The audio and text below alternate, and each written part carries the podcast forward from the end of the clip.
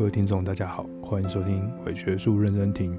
今天的节目内容呢，要献给就是我最近生活中所有觉得厌世跟感到忧郁的朋友们，这样。然后我们今天要谈的话题就是呃厌世跟忧郁。嗯，为什么会想要聊这件事情呢？嗯。当然，就是因为我我自己最近非常的厌世这样子，对，大家就问我说：“你到底要多厌世？厌世多久？”这样子，因为呃，才刚开学而已，你就厌世了两三个礼拜，那都打不起打不起精神工作，然后做每一件事情都好像觉得哦，到底为什么要做这件事？然后那个怎么那么烦、苦闷、烦躁？然后看到那些社群媒体上面的。正向积极的广告也好啊，行销也好啊，或者是个人的 po 文也好啊，就会觉得很很烦、很厌烦。这样我觉得说，为什么大家要那么积极的面对这个、这个、这个人生？这样子，为什么大家可以做得到，我做不到？所以，嗯，我就很想说，那那那我来来来谈一谈这个厌世跟呃忧郁的情身心情况好了。虽然我们我我不是这个精神分析或者是心理学的专家，所以呢，我我这里我今天谈的内容不会牵扯到任何医疗或者是真正的医学。那我比较想要从文化或者是社会的面向来好好的解析跟分析一下，为什么我们会有这样子的厌世的情感。那为什么我们会面对自己的生活会有感到如此的无力或匮乏，会有那种忧郁的感受，会愁云惨雾，然后会会没有办法面对自己的日常生活，面对自己的工作，面对自己的人生，面对自己的生命这样。所以我想要透过一个社会学或者是文化研究的分析角度，或者是聊天的角度，然后。进入到这个问题里面来跟大家讨论一下。那我自己觉得这个是一个贯穿个人跟社会的一个大问题。对，这个大问题呢，可能可以有助于我们去思考蛮多蛮多关于什么是人、什么是社社会的这一个很重要很重要的命题。然后，并且我们可能可以去理解到厌世是一个。现在当代或者是一直以来都有了，但是在这个当代可能非常的剧烈，这样厌世可能是一个当代很重要的存在方式。那我们今天就来谈厌世跟忧郁。那我自己觉得，嗯，其实台湾，嗯，不要讲台湾好了，这这个东亚地区啊，日本啊、台湾啊、香港啊、中国啊，其实在这几年大概都有一个厌世的。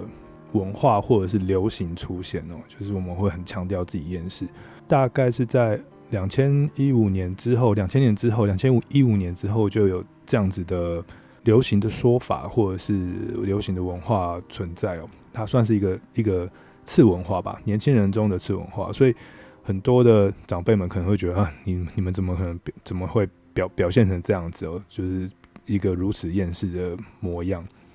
那这个。厌世的核心其实是就是一种对正向思考或者是积极的那种价值的一种反抗，或者是嘲讽，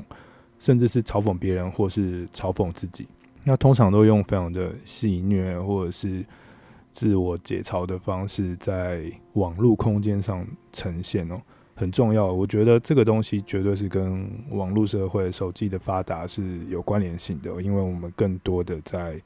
这个虚拟空间中抒发自己对于生活或公共的一种感觉或表现，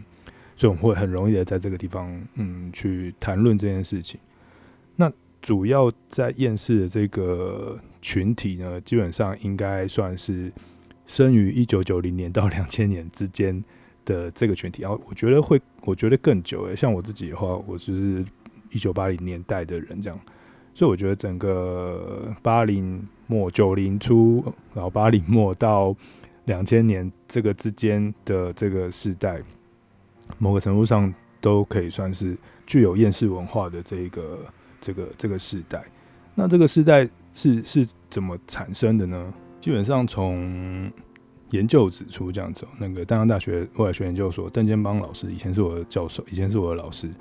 他对于那个台湾年轻世代做了一个未来意向的调查，想要了解说，呃，年轻人们他们怎么去思考他们的未来。那他们就发现哦，就是有一个很剧烈的对比，就是现在这个新世代，两千年后的这个时代正在变成年轻人的这个时代，这个时代他们的价值观、工作观跟他们呃处事的态度，其实跟在二次大战后，就是嗯，应该算是六七年代，就是台湾经济起飞那个年代出生的爸妈们，其实有非常不一样、截然不同的表现态度。呃，其其实简单来讲，这是我们常常在讨论的世代差异或世代之争嘛，就是那个年代。战后时代所出生的那一群，我们爸妈那个年代，他们在台湾经济起飞的七零八零年代，其实他们嗯，在经济上，在产业的发展上，在呃这个大的环境上，其实他们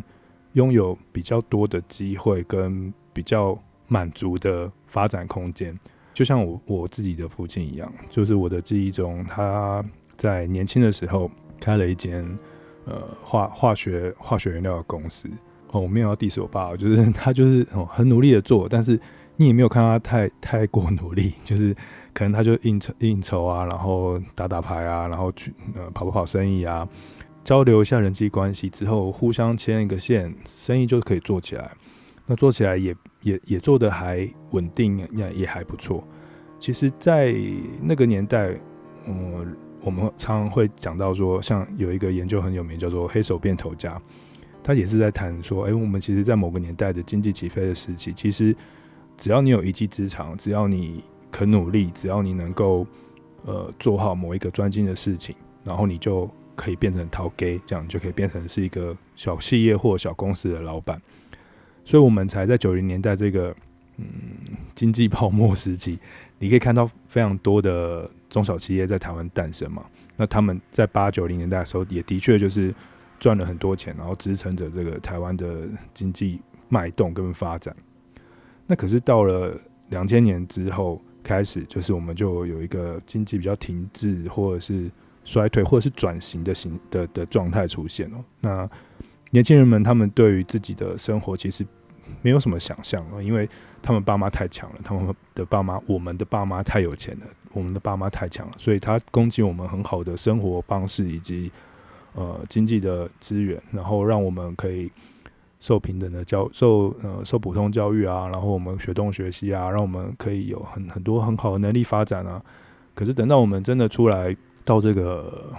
普普遍的产业环境、经济环境、社会环境中的时候，却发现好像哎、其实并没有那么多机会嘛，或者是并没有那么多实际上面的人力需求，或者是或者是他们需求的。更希望你有更多的能力，或者是更弹性的工作时空的时间、空间、能力跟态度跟身份。所以，对于新一代的年轻人人们来说，其实他们在这个社会环境中，可能感受到的是一种无能为力之感。这样，所以这个无能为力的感觉，就反映到了这个厌厌世的文化上面。讲到厌世，应该大家可以想到蛮多东西嘛。在最近，在网络上，其实。都还蛮流行很多梗图啊，比如说我就烂啊，大家一起烂啊，或者是有一些作者或作家或粉钻也因为厌世这这个名称而有名起来嘛。比如说呃厌世动物园啊，厌世哲学家啊等等，这些年轻人们其实看到厌世的这些图文啊内容，其实他们都很能够感同身受，因为他们觉得对他们就是。身处在一个这样的时代，然后他们有非常多的无能为力去控制，也许他们很忧郁，也许他们觉得嗯不知道如何解决，所以就用这种厌世的态度、厌世的手段来反映他们对于这个环境的一些观点或者是嘲讽。那从那个关键字的搜寻来看，对，我又要用 Google Trend，然后用 Google Trend 来看，哦不对，我这次用的是中研院的那个舆情系舆情舆情查询系统。舆情关键字系统两两个都有使用了。厌世这个字大概是呃出现在二零一六呃一大量出现在二零一六年到二零一八年，然后呃在这个之前一开始可能是那个厌世这个字，可能是真的是久病厌世那个想死的那个厌世。可是后来在这个网络文化流行之后，然后有这个厌世动物园啊、厌世哲学家出现之后，厌世开始被跟社会处境啊、流行文化啊就关联在一起。比如说从那个关键字的关联性来看，你就可以看到厌世后面其实跟着是呃风格、厌世的表情、厌世的脸这样。然后呢，呃，相关的新闻很多嘛。那呃，在流厌世变成是一个社会处境或者是文化流行文化之后，呃，我们就可以看到那些呃厌世的主题呢，大概是像是有哦年轻人低薪厌世啊，或者是有一些乐团叫厌世少年啊，或者是某一个梗图，或者是某一个名模，然后就是一个厌世的脸，然后就被推崇说啊，这个脸好厌世，看起来很让人家觉得很很有同感这样。所以厌世大概是在就二零一八年左右出现的一个很强烈跟流行文化还有社会处境关联在一起的字，但是呃，忧郁就比较不同，忧郁就是一个呃，它是一个情绪啊，那它本来就一直存在在人类的心中，这样子我们都会感到忧郁。那所以你从关键字搜寻或是关键字的这个分析中，就看到忧郁其实大部分还是跟症状、药物。医生、患者关联在一起，然后并且被表达成一个呃病症，它被表达成一种病症。那比较常见的主题就像是呃，就是一般的那种健康新闻，比如说像是情绪容易失调、出现忧郁的反应在临床上等等这种呃标准的医疗的用用词，在讲身心健康的状态。所以，我们从刚刚的这个讨论跟关键字的搜寻来看，我们就可以稍微定义一下，就是厌世是一种呃情绪，呃不对，忧郁是一种情绪，那厌世呢是一种处事的状态。有时候厌世可能也是一个立场哦，后面我们可能会再聊一聊这样。那所以就是厌厌世是什么呢？厌世就是。既然努力没有意义啊，努力是没有用的，那就不要太努力了。总之就是你认真的话，你就输了。然后这句话也是出现在那个厌厌世潮出现的时候。所以说，这种如果这样子来看的话，就是呃，忧郁呢是一种情绪的内容，就是我们情绪本身。对，那这个这个本身呢是人的身心里可能散发出来的一件事情。那厌世呢，就是它。被表现出来的形态，或是它被展现出来的象征，它被表现出来的一种模样，这样。所以呢，呃，我我我自己觉得啦，厌世的表现形式其实是可以反映归因到个人受制于制度啊，然后没有出出路的未来，或是对于那种正向思考或成功价值的一种嘲讽，因为他没有未来，他干他怎么会成功？这样，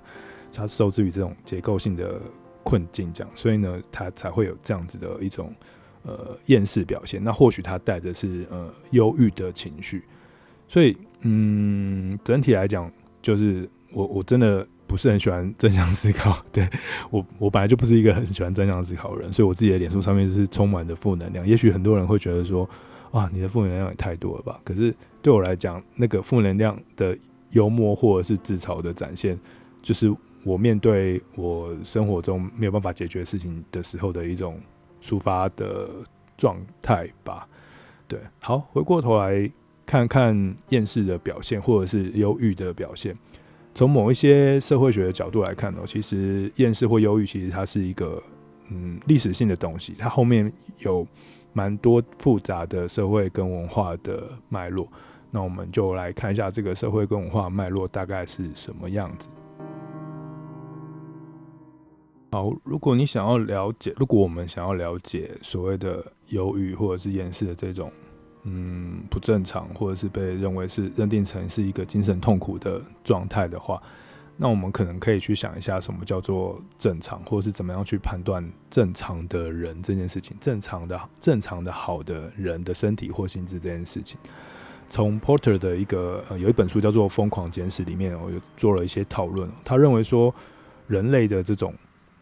嗯，所谓的正常心智正常的历史，或者是人类的精神痛苦的历史，可以分成三大部分。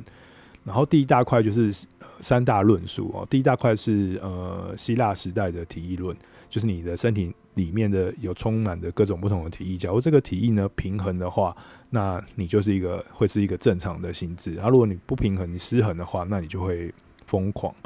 那到了第二段时期，就是中古世纪的灵魂论哦。那这个东西它就是跟神学连在一起了，那就是你内在灵魂的一个问题。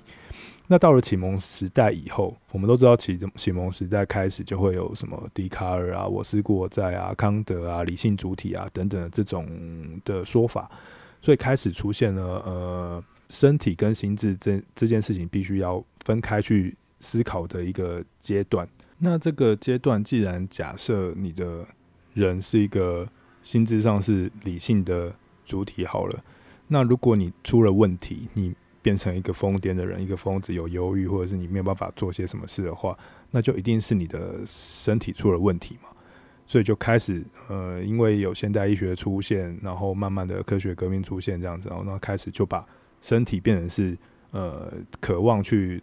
治疗的对象，这些心智。不正常的人就被社会区隔开来，因为你是身体有问题嘛，所以他就被区隔开来，可能在医院或者是精神病院这样。那区隔开来之后呢，他就揭揭示一件事情，就是代表说你是你是扰乱正常社会秩序在运作的人。那在那一个资本主义刚萌芽的时候，呃，不要讲资本主义，在那一个呃工业革命刚开始的时候，开始有中产阶级的时候，所以那个时候呢。呃，工作的伦理跟工作的价值变成是一个很重要的核心，所以当你的身体没有办法工作的时候，你就会被认为是一个没有办法支持正常社会运作的那个人。所以很有趣的是，嗯，好，不是有趣，很可怕的是，呃，忧郁或心智或精神痛苦的人，这个人的个人的价值的判定就被。医学被精神科学，然后被呃工作伦理来介入到你的这个人的精神状态当中，所以，我我们开始有一种手段哦，就是希望可以把一个精神不不好的人，把他调整成一个可以可以正常运作的人，而这个正常运作就是正常的去工作，产生之后，呃，所有我们对于这个呃精神科学或者是心理学。在人的身精神健康上面的一些看法，然后常常会拿工可不可以工作来当做是一个呃评断的标准，而这个标准呢，也常常被我们现代人拿来检视自己嘛，就是我们常常会看说，哎，自己到底是不是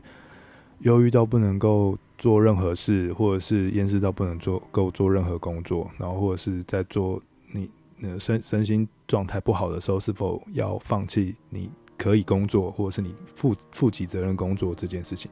它变成是一个检视一个人自我存在的一种一个手段或方式，这样。那所以我，我我觉得反过来想，我就觉得啊，那厌世的态度可能就变成是这个时代的人，或者是某一每个时代的人，他在因为忧郁而面临这一种压力的时来这种社会压力给你的前置的时候的一种。反应的策略，或者是一种逃避的手段，这样子。那在这边就不得不提到，就是呃，工业革命跟二次世界大战的前后的时候呢，我们出现了一个很很重要的厌世思潮啊，悲观主义的思潮。呃，因为这个是很巨大的现代社会跟资本主义对人类社会的一种冲击，包含战争，包含呃资本主义本身，包含人类的现代发展。就出现了一个呃存在主义这个这个思潮，有一个很有名的哲学家叫做沙特。那沙特呢，他就就提出了他的存在主义看法，就是呃存在先于本质嘛。那我记得以前我是法文系的，那我们那时候要修法国文学史啊等等这些东西，我们就会一定会读到沙特的作品。那那时候我们读了一个作品叫做《呕吐》。那《呕吐》这个作品呢，其实它里面的主角就是，嗯，每天过着一个很重复无聊的现代生活，然后因为他过着重复无聊的现代生活，然后他可能没有什么感觉。那突然有一天，他发现他的生活是如此无聊，并且他好想，似乎有一个自由的选择的能力，想要去做出什么选择的时候，他便感受到一种想要呕吐的感觉，而这个呕吐的痛苦感。反而让他意识到自己存在，他意识到他自己因为这个精神的痛苦，因为这个生理的反应而证实了他活在正是活在这个无意义的世界当中。这个作品那时候对我引起很大的想法，因为我就觉得啊，真的是这样子，我们的日常生活世界为什么会常常是如此感受到百般无聊，然后不断的重复？那我很想要去选择什么，或很想要去控制什么，可是呢，可能可能我不敢选择，或者是我无力选择，所以总是会感到一种无力感。他另外有一个也是很有名的的剧本哦，叫做呃呃他人即地狱，就是他一个很有名的说法。我记得那个时候我们上那个林春敏的绘画课的时候，我们还有我跟我的同学们还就是。演了这个他人及地狱的小小的短剧哦，那有一个深深感受到嗯不舒服的感受，像恶之华一样，呃那种那种嗯没有办法面对城市发展带给他的一种巨大的忧郁感或痛苦感，所以他就把它画成文字，内心独白的写出来。然后另外有一个也是蛮有名的跟忧郁相关的，就是那风沙沙贡，就是。沙冈，那他写了一个叫做《日安忧郁》。虽然说《日安忧郁》里面描写的是一个很像是很就是一个女孩，然后就是很享乐主义啊，她就是每天过很爽的生活，因为她是中产阶级，然后家里还蛮有钱，过着富裕的生活，然后每天就这样抒发自己的情感，然后写一些废话这样。可是其实你看到的是她那些文字或者是那个描述背后的那种无意义。其实她最后最后感受到的是。尽管我每天过得这么爽，可是我却感受到我的生活是如此的匮乏跟没有意义，没有意义。呃，这些作品其实都反映出了呃，现在是现代世界从现代性发生以来到当代世界的一种嗯无力感、无意义跟厌世，还有消极主义跟悲观主义的这种感受。而这些作品呢，就在在的指出了忧郁这个情感或情绪是一种。政治性的，就是它是被表达到你的生活的实际上面的拉扯状态中。所以呢，嗯，我们就先不说厌世好了，我们就先讲忧郁。呃，忧郁在嗯现在的文化研究里面有一个叫情感转向，它是一个很重要的主题，就是人们会，我们会把学者们会把。忧郁政治化，就像刚刚的上述作品，他们把自己的情感跟社会连接在一起，然后去探索说，到底为什么他们会身处在这样的厌世的气氛当中。所以，这种忧郁情感，如果把它政治化的话，它其实会反映出来，就是。呃，一些社会跟个人的状态，比如说个人主义的趋势，在晚近的发展当中，深深的被镶嵌在很多复杂的个人抉择啊，你面对自己的身体健康啊，然后你面对社会制度里面无力感啊，然后还有呃一些医疗的知识啊，工工作要怎么办的工作伦理之间，那在这样子。的环境当中，我们呃突然深深的感受到呕吐、胃痛，对不对？胃管，或者是你觉得精神自律神经失调等等这些东西，或心情上或生理上，那很有趣、很很可怕，或者是很令人觉得担心、担忧的是，呃，这些忧虑、忧忧虑之处，或者是精神痛苦之处，为什么要写这些作品？为什么要政治化？因为这些东西，它正好就是。要让我们去面对自己的那些地方，我们痛苦，所以我们才去看，就像沙特说的“呕吐”一样。所以呢，学者他们就去讨论了一下这个忧郁的政治，它大致上可以分成呃四个类型，就是去当我们目前去讨论忧郁这件事情的有四个类型。第一个呢是一般的心理学解释，就是把忧郁当成是一种个人的疾病，它个人化的疾病。那可能是脑的问题啊，可能是心智的问题。那第二种呢是比较激进的呃社会心理学解释，或者是我们叫它强的社会建构论。就他认为说，人的忧郁必定都是来自于整个社会对社会制度结构对人个人的一种一种不公平或压抑，所以我们才会产生忧郁。那另外一个呢叫做弗洛伊德的马克思主义。这个弗洛伊德的马克思主义呢，他还是他还是承认说，人是有一个像弗洛伊德讲的这个潜意识的的深层结构，而这个深层结构呢，会被外在社会环境的这种条件啊、结制度啊所规约，这样，所以我们的痛苦，我们内心的痛苦的深层的这种结构性的痛苦，其实是来自于这个跟外在的社会环境做连结，然后承接那个弗洛伊德马克思主义跟强的社会建构论的，还有前面那个心理学解释，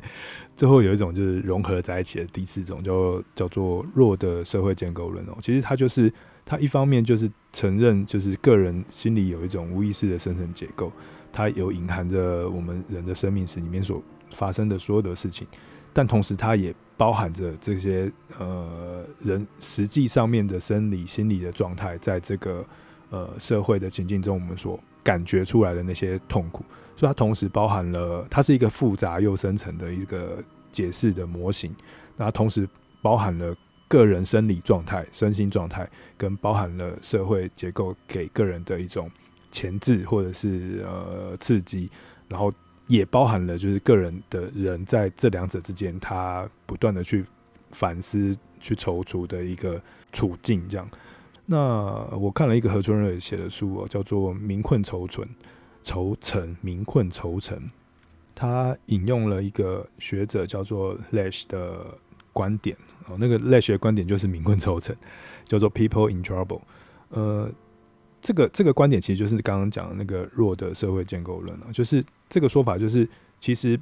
一个人啊，他并不只是呃在心理面上有心理的情绪，他也同时是客观上处在一个 trouble 的具体的。情境当中，所以这个中文字哦，就是何尊蕊他这个老师他翻得很有趣，就是民困愁城，就是民呢就是 people 嘛，就是我们每一个人的身体跟心灵状态。这个 people in trouble 的这种这种状态，其实就包含同时包含了弗洛伊德在心理学上面、精神分析上面提到的这种焦虑或者是忧愁或者是呃忧郁的这种愁感这样子，然后再加上。呃，很实际上具体的社会情境，就是马克思的那种被困在社会制度中的情的具体的样貌。所以民困愁城，它同时就是结合了就是心理心理情绪跟社会现实的两方面的探讨，然后来去描绘一个人他如何处在这个忧郁的感受当中。所以呢，这个民困愁城的这个说法，其实还还蛮适合东西我们现在当代的这个。呃，社会情境，然后还有描述我们现在普遍人的身心状态，我觉得他是、呃、还蛮好的一个观点。这样，那这本书里面其实有一个观点，其实跟刚刚那个所谓的启蒙时代开始的这种主体论相关，就是人是一个理性主体，所以呢，不正常的人就要被排除掉，然后正常人要维持那个社会运作这件事情相关，在在这个现启蒙时代以后的这个现代社会发展下，我们被我们的社会跟人被要求就是朝向一个理性计算啊，利益要最大化，要最大的效率，要合理的情境下去发展，然后嗯，并且我们发展出现在这个民主现代资本主义社会这样，那我们看起来好像解放了很多自我，可是。事实上，它里面其实还是包含了非常多的负面情绪，挥之不去哦。虽然一方面我们在现代的发展下，我们越来越不受到传统的束缚，然后我们拥有更多的机会，然后我们可以做更多好像很自由的选择。可是相反而言，在现代社会的发展下，我们丧失了很很多嗯传统的那个依附传统的安全感。所以当社会变动的越快速，我们觉得好像发展的越自由、越民主。越理性越合理，那我们我们相反的，我们在这个解放出自由理性的这个过程当中，我们又会感觉到我们在做了很多选择的时候，觉得非常的疲惫，非常的焦虑。呃，就像刚刚那个沙特提到的那种呕吐的感受，因为你。你在无意义的世界中，然后你你进你必须要自己进行抉择，所以你你才觉得很焦虑。你一方面解放自我，可是你一方面又觉得焦虑。这个民困愁民困愁城的观点，其实解释了现在当代人的呃心智、心灵跟社会共处的一个情况。所以，我们个人的情感啊，跟情绪的这种痛苦状态，就会跟资本主义社会或现代社会的环境一起共同的劳动者、运作着，这样。我很讨厌一些话，比如说像是什么在压力中成长啊，离开你的舒适圈啊。哦，我觉得这些话听起来都好像很注重表现效能啊，要很积极啊，要生产出很多东西啊。那那个感觉就像是你在你很鼓励你在生活中感受到非常的忙碌，然后焦躁过动的这种氛围，然后而这个氛围好像是很鼓励你去达成这样子的的目标跟想象，而这个东西其实某个程度上也是现代主义或者是也是资本主义期待你要形成的一个模样嘛。那在你很过动、很很嗨的情况下，那那一定会反弹嘛。当你出现那种忧郁，然后你无法做什么事，你不能动的时候，你就会被视为是。缺乏产能，或者是不负责任，所以人的身体、人的心智就在这个资本主义体制下，就是互动拉扯下，我们产生了一个精神痛苦的感受。我们我们的身体本身就是那一个力量交汇被交汇之处。那我觉得现在的这种身体处处于这种力量被交汇之处，然后现在这种就是处于你一下很嗨，一下又忧郁、很荡的这种情感的劳动。可能是工作上，但是你你的情感也是跟着这个资本主义或者这个制度在劳动的这种感受，极端感受，某个程度上，在这个当代社会其实是时常时常是普遍现象，它是并存的。你可能常常在这两者之间交杂，因为你必须要在这个工作环境中去达到呃我们这个社会中所要求你想要的、想要变成的那个样子，那你就会常常在这个里面反反复复，然后。展现出这些情忧郁的感受跟或者是厌世的态度。好，讲的好像有点难。总之呢，它就是在启蒙理性启蒙之后，我们对于个体有一些要求，因为我们觉得我们很自由，我觉得我们觉得我们要很理性、很良好、很合理，所以呢，我们就会期待，呃，你有一个好的自我表达、好的自我品牌，或者是需要有一个正向思考。以展现你是一个自由解放，然后很符合现实的个体或个体化过程这样子。可是其实你很自由，你很现实，但同时其实也代表说你的选择够很多嘛。然后也代表说你被这个理性和跟合理所牵制，你你你被他套牢了，你没有办法不理性，你没有办法情绪化，你被要求必须要正向表达。所以其实我们在我们很像很。自由或是很像很自主的这个环境、身心情境当中，呃，社会环境当中，其实是充满着呃负面跟正面情感的不同的这种两种情感的交杂。就像刚刚讲的，就是你很过动，或者是你很焦躁的，呃，你很焦过焦躁，或者是你很那个忧郁的这两种情绪交杂。那他最反最常反映、最常反映的就是反映到就是跟工作这件事连接在一起嘛，因为。嗯，你你人要活着，你就必须要要去工作，你要获取资源，你才有办法拥有资源而活下去。所以呢，他你的身心状态跟你跟社会相处的状态，自然而然就会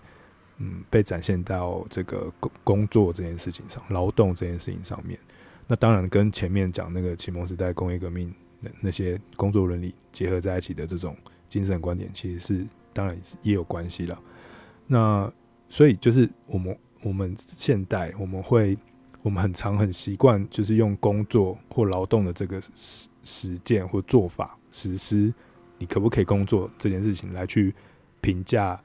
你是否有在追求你的自由，或是你是否有在追求你的呃生命。我最近自己的朋友的一个好朋友，就是他陷入到一个忧郁的情境中，那这个忧郁可能。可能已经有到忧郁症，就是有到病的情情况这样。那我觉得最荒谬的事情是，所有的人，包含公司的人，包含他自己，大家在焦虑的事情，并不是，当然也会对身体感受到焦虑，或者是对这个病症感到焦虑。可是，包含的医生也是，就是大家很在意的事情，或是拿来评断的事情是，那你可不可以回去工作？那你有没有办法工作？你可以工作到什么时候？那他自己会用工作来衡量，我今天有没有办法上班？我今天要要不要请假？所以，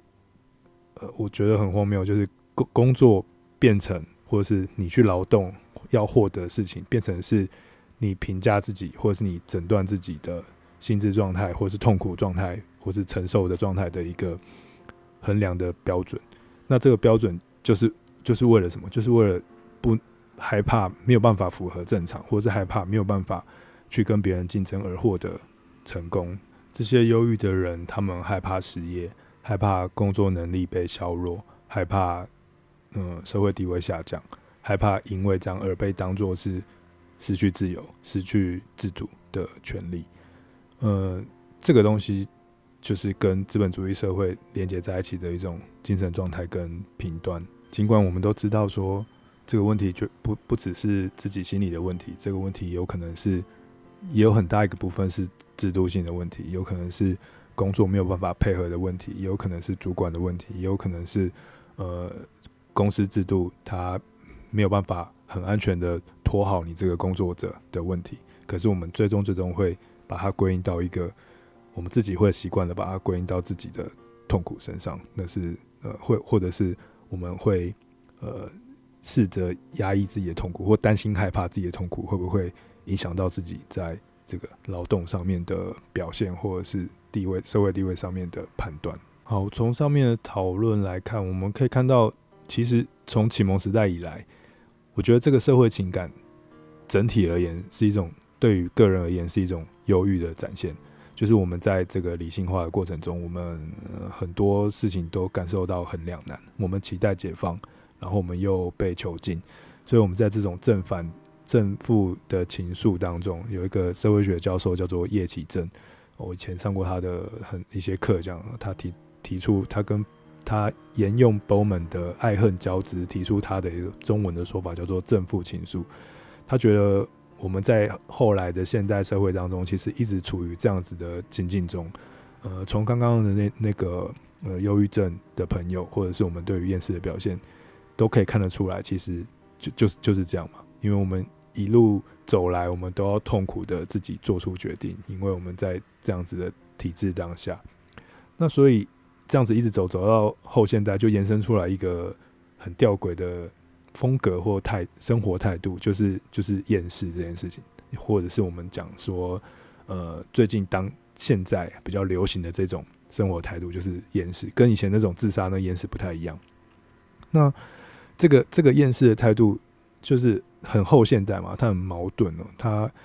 又很吊诡，它就是要认真又不认真。那这种生活风格或处事态度，其实它就是试图想要去消解掉前面的那种现代。社会带给我们的抉择上面的自由抉择上面的困境，我们让意义选择，就是让他用我们自己的厌世态度，让生活意义消失，然后只要它消失，那我们就可以，我们就可以过得好好的。对，因为我们不用很认真面对它，所以就有厌世的情这种生活风格或态度出现。这听起来很像那个那个法国哲学家德勒兹讲说啊，当代社会。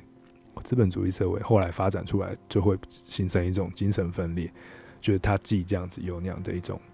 又既悲又喜，既认真又不认真的一种分裂的状态。嗯，那我觉得这个状态在现在的数位时代，嗯，会变得更加的剧烈，因为在数数位社群的这个虚拟的网络当中，我们跟他人的接触的。的频率又更高，我们我们的周遭多了更多人，我们的社会加叠了一个虚拟社会上去，所以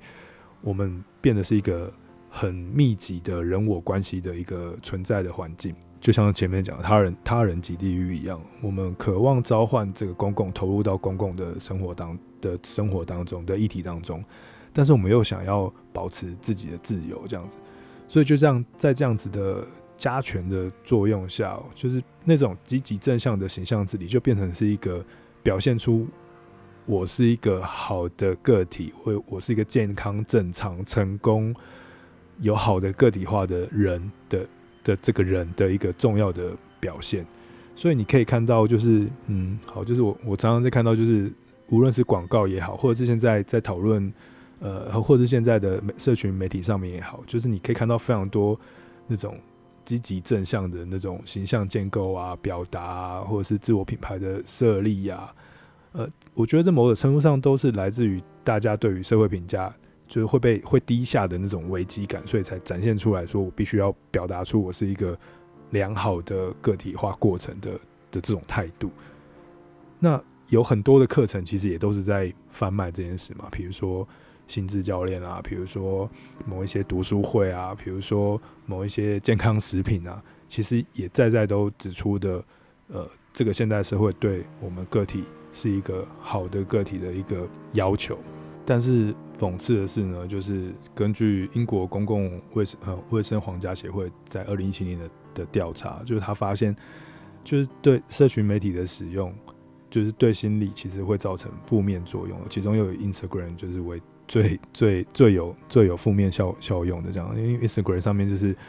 比较多青少年嘛，他们在发展的过程当中，然后呢里面会有很多，因为它自带那个自拍跟滤镜，所以自拍跟滤镜它加重了自恋的形象，然后加上滤镜它有美化的效果，然后它又是一个视觉呈现的方式，所以呢它很直接的展现出呃每一个人他。表现试图表现自己是很美好生活的那个面向，可是就是这种就是这种表现美好生活面向，他可能给别人压力，也给他自己压力。所以呢，我们有很多人在使用 Instagram 的时候，他就产生了这种对不良的就不舒服的感受跟焦虑的负面情绪或情感。那哦，所以难怪后来就是大家会很喜欢使用现实动态。虽然我是一个不会用现实动态的。老人这样不太会用，最近在学习。因为现实动态，它如果大家有去观察现实动态跟那个墙面的比的差异的话，就是墙面的墙面就是会贴一些比较正式的文章，或者是你觉得它可以永久留存，会被别人看到的那些正向文章，或者是呃表达照片或情境。可是现实动态，因为它是有限制时间嘛，它有一个呃自动删除的功能。所以，呃，现实动态就会里面的东西就会比较 real，就比较真实，好，就比较不像是拿来形象塑造的，比较像是拿来抒发一些日常的 murmur，或者是随便乱乱弄一些你你现在正在想什么的那个感受。所以，某个程度上，现实动态它表现出来的反而是那个比较轻松啊，有时时效性的那种琐碎的的事情，可能比较接近你自己想要表达的事情。哦，所以运用那个现实动态，它可能有一种自动删文，或者是自就 po 文跟删文的这种呃 po 文策略，呃，可以让我们是试图去调试我们在社群媒体上面的这种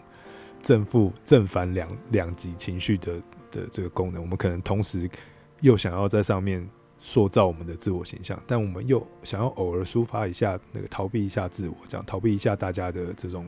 那个忧郁的情绪，现实动态的使用，搞不好就是某个程度上，它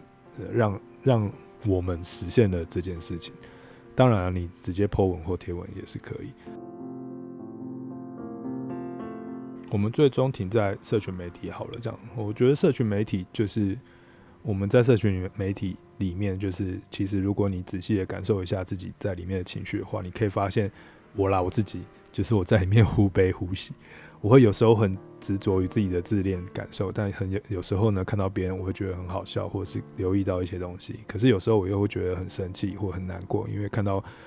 别人的开心，我就觉得不开心。这样，所以我在这个社群媒体的情感的流中，就是一直忽悲忽喜这样。那这个环境，我可以在里面打造一个理想的自我，好像我我很很懂我自己，我好像过得很好，然后我好像可以做一个很好的自我控制。可是。如果我这个自我控制，或者是我面对大家的的 po 文，我我没有办法控制好的话，我就会觉得非常的挫败，我会觉得这个世界非常的邪恶之类的，我就会产生一个很强烈的厌世的情忧跟忧郁的情绪。所以我就觉得，在这个社群媒体的这种情感跟情绪的流动当中，哇，真的是变化莫测。那我们在里面自处或跟别人共处，真的是必须要非常的。小心一点点，才会让自己比较嗯，就是舒服的、舒服自在。所以我自己就在想啊，就是刚刚讲到那么多，就是从忧郁的这种历史因素，一直到现代资本主义社会里面的的的人所带给自己个体化的一种正反情绪的压力，或者是表表现，到数位时数位媒体当中，我们企图展现自我，跟我们逃避别人或逃避自我的一个。一个表达，这这个都是在刚刚我们提到那个叶启正老师的那种爱恨交织、正负情愫交融的这个这个情境当中，好，好像非常的剧烈这样子，就是这个当代社会就是这个样子。所以呢，其实我我刚刚就在想啊，就是我今天聊这一集有点像是一种自我疗愈这样。我刚刚就在想说，厌世搞不好是一种最好最安全在当代的存在方式。我记得那个叶叶启正老师他在呃爱恨呃在那个爱情的正常性混乱，就是贝克的一本书当中，他有提到说，就如果我们可以就是进出这个个人跟社会、个体跟集体之间的爱恨交织、正反情，绪我们可以在里面很能够抒发得很好，很能够在里面处得很自在的话，那无入而不自得的话，那就是一个就是很厉害的、很好的处事的修养。所以，呃，叶启正老师他后后来就一直有在谈修养这件事情，就是一边放下自我，感感同身受，感受别人的感受。然后，另外另外一方面呢，就是呃，你必须要坚定的、镇定的跟这个世间的悲欢离合，然后好的跟坏的保持一个距离。然后我们就在这个出世跟入世之间一起厌世，然后就是就可以无入而不自得。就是你可以很出世，你也可以很入世，然后它并不是一个二元的嘛，它就是一个游戏的心态。或许搞不好厌世的状态、厌世的哲学。就是这种修养，嗯，也许吧。就是我我最后帮自己的厌世下这个定义，让自己可以好过一点。也许厌世是一种生活态度，它是一个可以协助我们好好的活在这个世界上的一种呃生存方式。好，今天的伪学术认真听就谈了犹豫跟厌世这两种情感跟呃情绪跟态度，然后试着用。社会学或文化研究的角度来去解析这两者在从以前到现在的发展的状况状况，跟它所代表的呃背后的理论意涵，这样。那无论是对我的朋友们也好，或对我自己也好，我都觉得可以有一些还蛮好的想想法或者是启发吧。那希望对大家也有一些想法。那如果大家对于厌世跟忧郁有什么观点的话，也可以。跟我说，然后给我一些新的看法，因为我自己最近在是有点厌世了。这样，好，OK，那我们的伪学术认真听就到这边喽。那之后如果还有什么有趣的议题，再跟大家聊一聊。拜拜。